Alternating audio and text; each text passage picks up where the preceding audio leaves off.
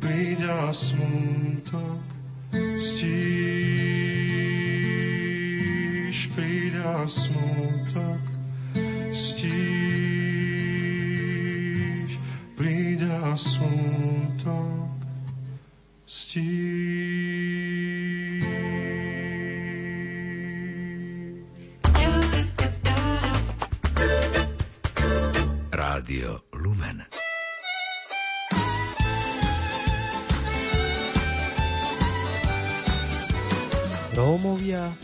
misia možná.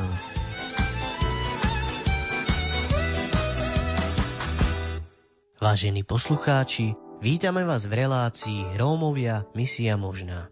Dnes vám chceme predstaviť mladých Rómov, študentov vysokých škôl, ktorých spája nielen túžba vzdelávať sa, ale aj viera. Príjemné počúvanie vám praje Lukáš a Veronika.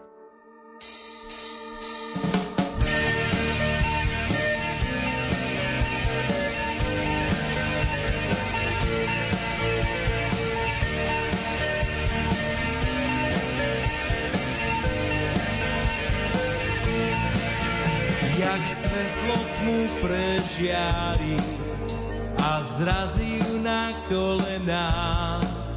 Tak Božie slovo má moc ma znova obnoviť.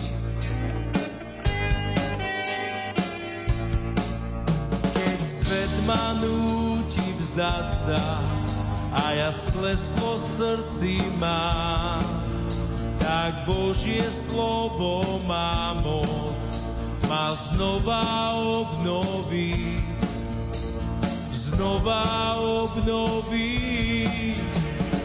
Ježiš,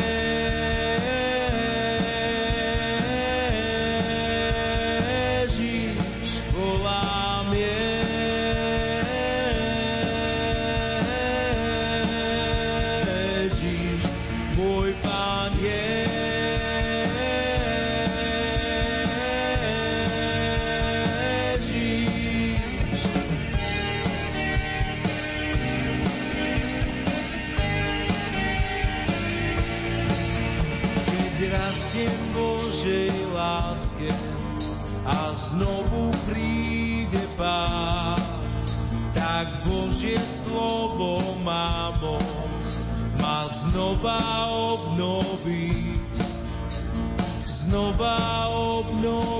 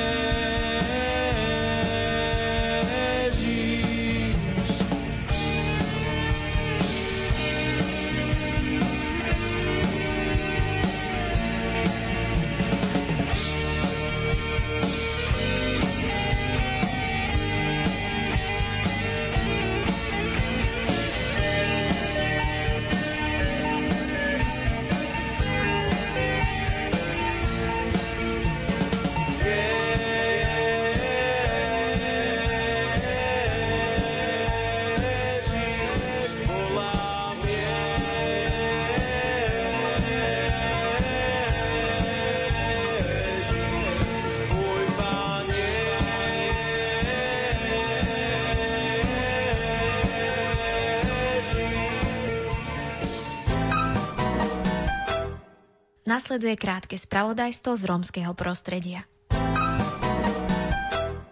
V Ľutine sa konalo odovzdávanie cien Prešovskej archieparchie za evangelizáciu.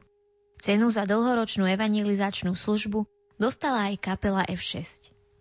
Na Veľký piatok sa v obciach Dranovského okresu konali krížové cesty, kde sa stretli rómsky a nerómsky veriaci z obce. Spoločné rozjímanie nad Ježišovým utrpením sa konalo v obciach Soľ, Jastrabie nad Topľou, Čičava a Hlinné. Kapela F6 slúžila na otvorených chválach spoločenstve Pavla v Levoči. Súčasťou chvál bolo aj svedectvo bývalého väzňa Františka Hunku. Zúčastnení odišli domov pozbudení. V rámci víkendu kapela F6 slúžila aj vo väzniciach v Banskej Bystrici Kráľovej a v Dubnici nad Váhom.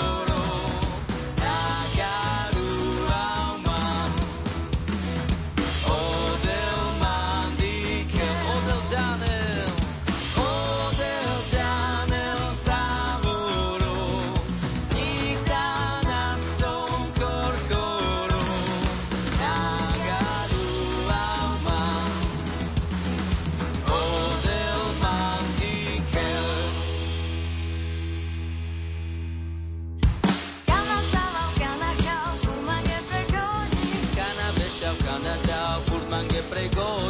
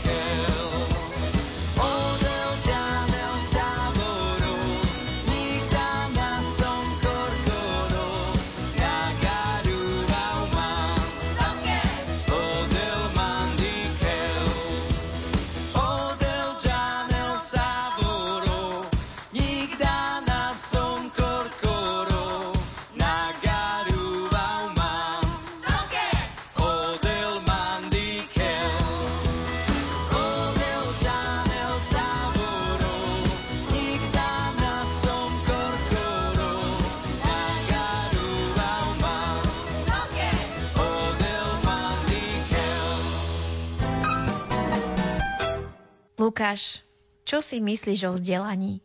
Myslím si, že vzdelanie je v dnešnej dobe veľmi dôležité pre mladého človeka.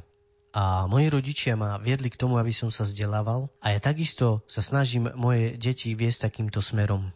A aj pri našej výchove s manželkou sa snažíme o to, aby chápali tomu, že stredná škola a vysoká škola je normálnou súčasťou života tak ako si povedal, že tak vychovávaš svoje deti a že je to pre teba normálne, tak mm, myslím, že aj ja som to mala takto vštiepené, že, že ísť študovať na vysokú školu je, je niečo normálne a potrebné a veľmi dôležité v dnešnej dobe. Myslím, že som sa rozhodla kvôli tomu, aby som naozaj tak rásla a išla ďalej vpred a aby som možno mohla byť aj takým svedectvom a odovzdať, odovzdať niečo ďalej tej svojej generácii, byť takým svetlom pre nich.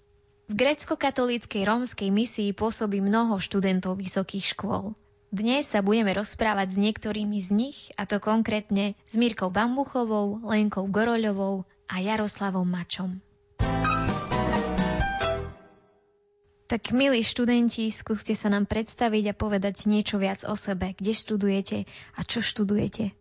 Volám sa Jaroslav Mačo a pochádzam z dediny Hline, v súčasnosti študujem na Prešovskej univerzite v Prešove, kde študujem učiteľstvo v geografii a dejepisu. Volám sa Lenka Goroľová, mám 26 rokov a pochádzam z Liného. Čo sa týka môjho štúdia, tak mám ukončené magisterské štúdium odbore učiteľstvo slovenského jazyka a literatúry a filozofie na Filozofickej fakulte v Ružomberku na Katolíckej univerzite. Momentálne už pracujem ako učiteľka na strednej škole, konkrétne to je škola Súkorná pedagogická a sociálna akadémia v Košiciach. Vyučujem predovšetkým slovenský jazyk a literatúru a okrem toho učím aj tvorivú dramatiku, metodiku literárnej a jazykovej chovy a čo je také špecifikum, tak učím aj rómsky jazyk a literatúru.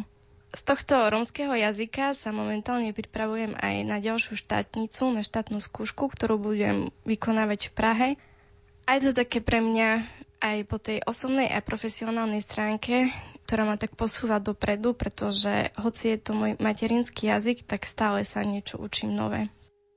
Volám sa Miroslava Bambuchová a študujem na Prešovskej univerzite v Prešove učiteľstvo slovenského jazyka a literatúry a estetiku. Momentálne som v treťom ročníku a pracujem na svojej bakalárskej práci, ktorej témou je analýza zemplínskeho nárečia. Analýzujem zemplínske nárečie a to konkrétne v našej obci Jastrabie nad Topľou. Prečo ste sa rozhodli študovať? Čo vás k tomu viedlo? Pokračovanie k štúdiu ma viedla asi tá nádej v lepšiu budúcnosť, tužba po lepšom živote a úprimne povedané aj po tom finančnom zárobku Avšak keď som si uvedomil, že študujem učiteľstvo, tak som to trošku ľutoval, pretože keby som chcel mať viacej peniazy, tak asi som si mal vybrať iný odbor. Ale tá geografia aj ten dejepis ma naozaj bavil a preto som sa rozhodol pokračovať v štúdiu týchto predmetov. A taktiež prečo učiteľstvo, tak je to asi kvôli tomu, že vo svojom voľnom čase sa venujem scoutingu mladým ľuďom, a ktorým organizujem rôzne tábory a rôzne akcie. A toto všetko ma tak viedlo k tomu učiteľskému povolaniu. Študovať som sa rozhodla preto, lebo vždy som mala blízky vzťah a pozitívny k učeniu. Už od malička som sa hrala na učiteľku a bol to môj taký sen aj cieľ, ktorý som si chcela splniť, čo sa mi aj podarilo.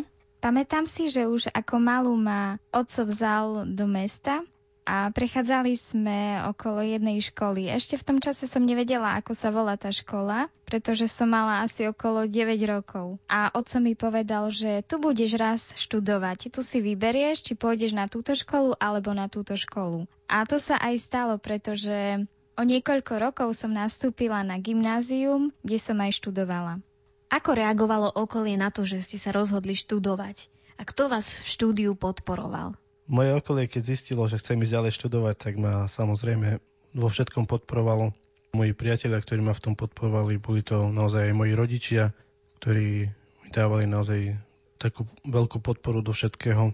Avšak uh, moji rodičia mi stále hovorili, aby som si to naozaj premyslel, že či náhodou nechcem ísť do nejakého zamestnania, zarábať.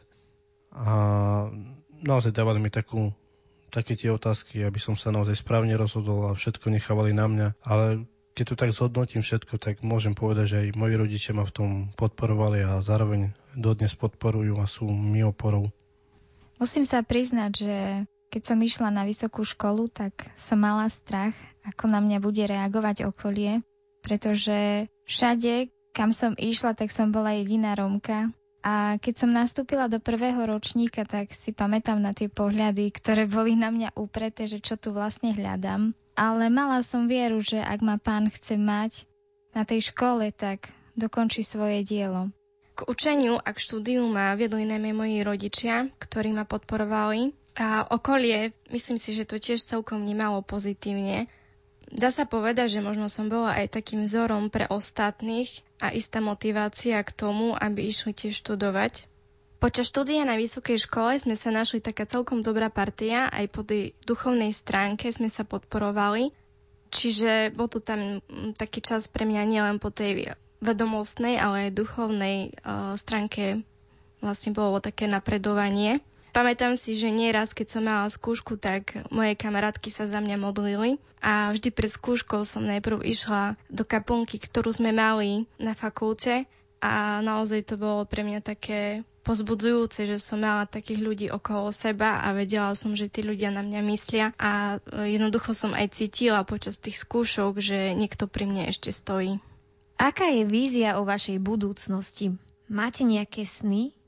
Tak momentálne môjim takým najbližším cieľom je doštudovať a ďalej si nájsť uh, nejakú dobrú prácu, aby som sa mohol realizovať v povolaní učiteľa a takou mojou víziou je asi, aby som aj v tom svojom voľnom čase stále sa venoval tým voľnočasovým aktivitám s mládežou. A neviem, mojou víziou asi tak do veľkej budúcnosti je založiť buď nejaké občanské združenie, kde by sme s mladými ľuďmi mohli takéto podobné akcie robiť pre ostatných. Vždy, keď som sa prechádzala Prešovom, pán mi ukazoval opustené deti, ktoré len tak sedia na uliciach a nikto sa im nevenuje. O niekoľko mesiacov na to ma oslovil otec Martin, či by som s ním nechcela začať chodiť do Abranoviec.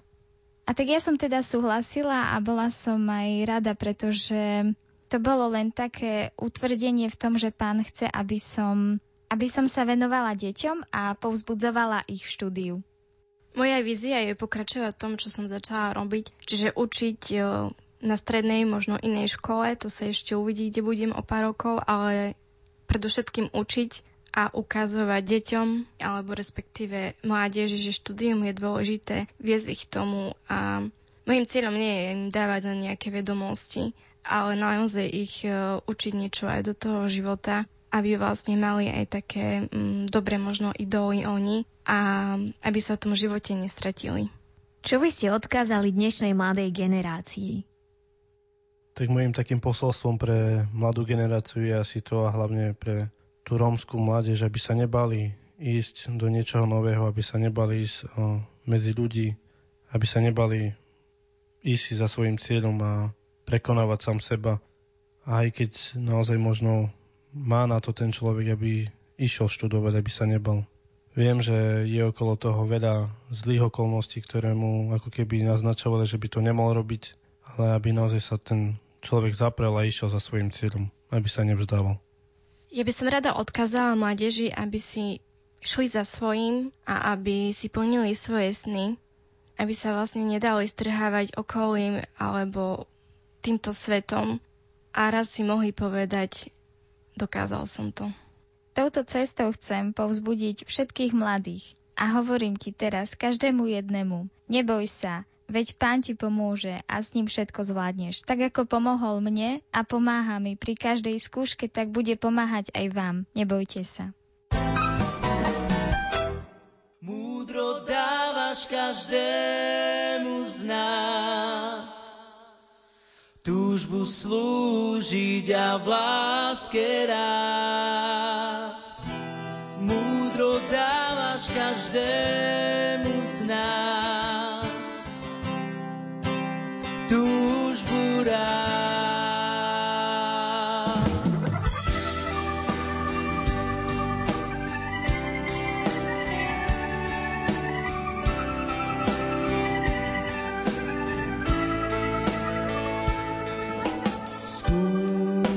dať kúsok vlastných síl, nech je svet lepší a my s ním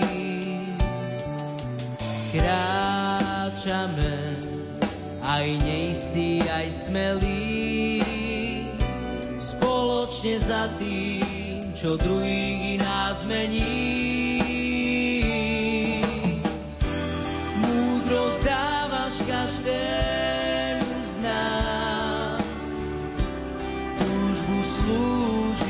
slúžiť a v láske rád.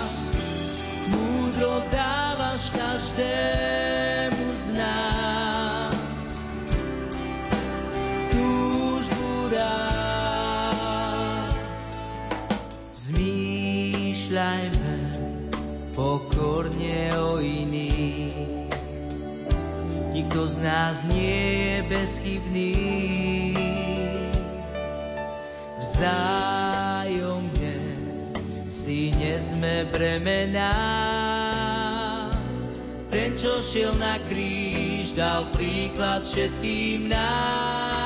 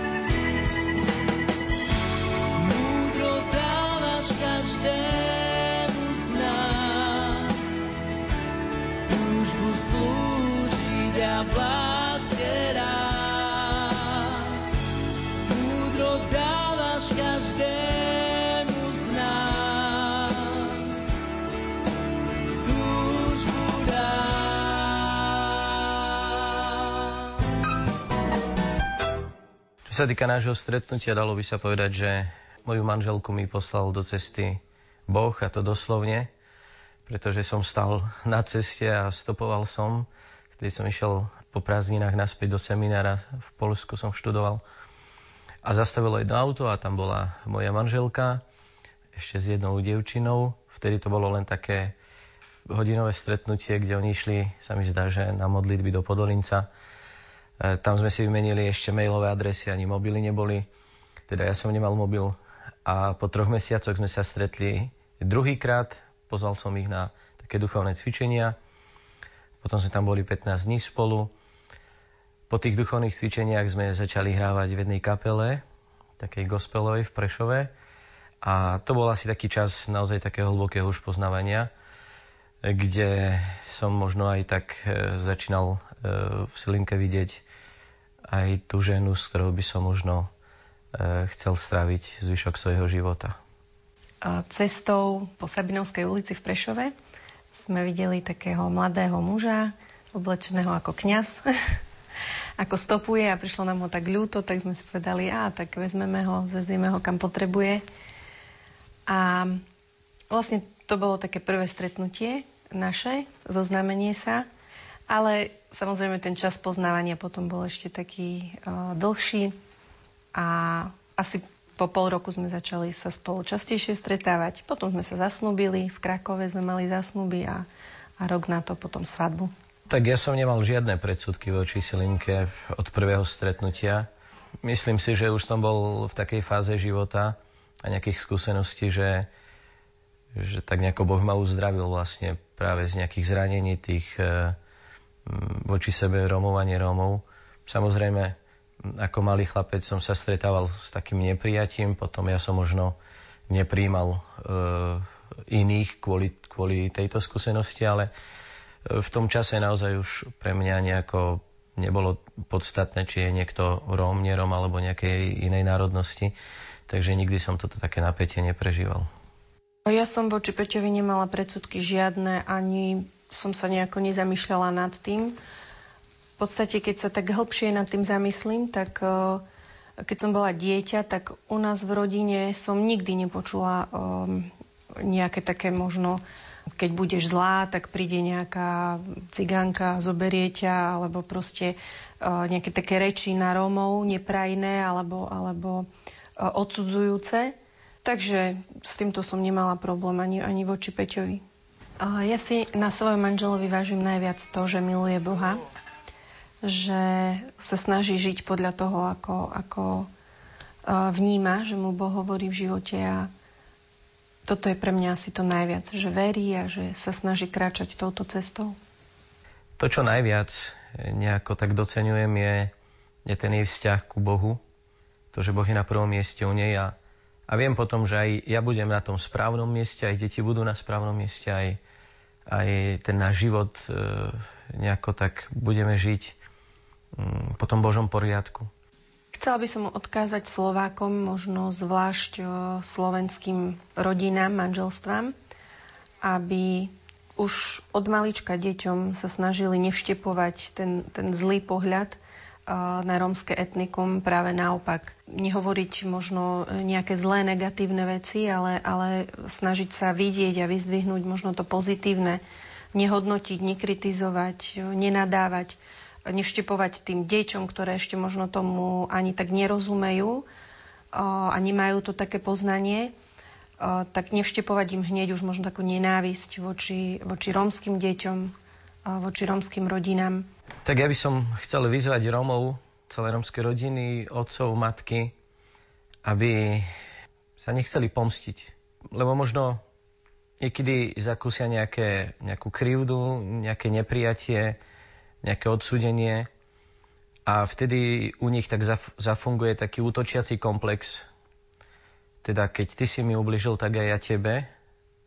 A vtedy možno dokonca rodičia pocicujú svoje deti ku nenávisti, ku, ku odplate. A to vedie len ku väčšej izolácii potom, ku nepriateľstvám, ku, ku netolerancii, ku tomu, že sa vzdialujú e, Rómovia od nerómov. A mali by sme snívať možno ten sen, ktorý mal aj Martin Luther King, keď povedal, že, že sníva sen, že raz moje deti a, a deti Američanov budú spolu sa hrať na, na jednom dvore. A ja snívam taký jeden sen, že rómske deti a neromské deti e, nebudú cítiť už to napätie, ktoré možno som prežíval aj ja, keď som bol malý. Že raz sa nebudú posudzovať ľudia na základe farby pleti, ale, ale podľa charakteru.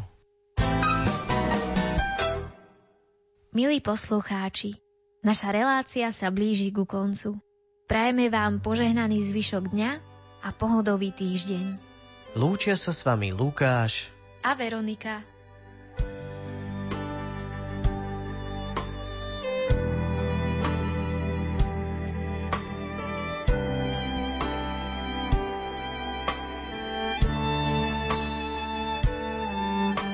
Sláva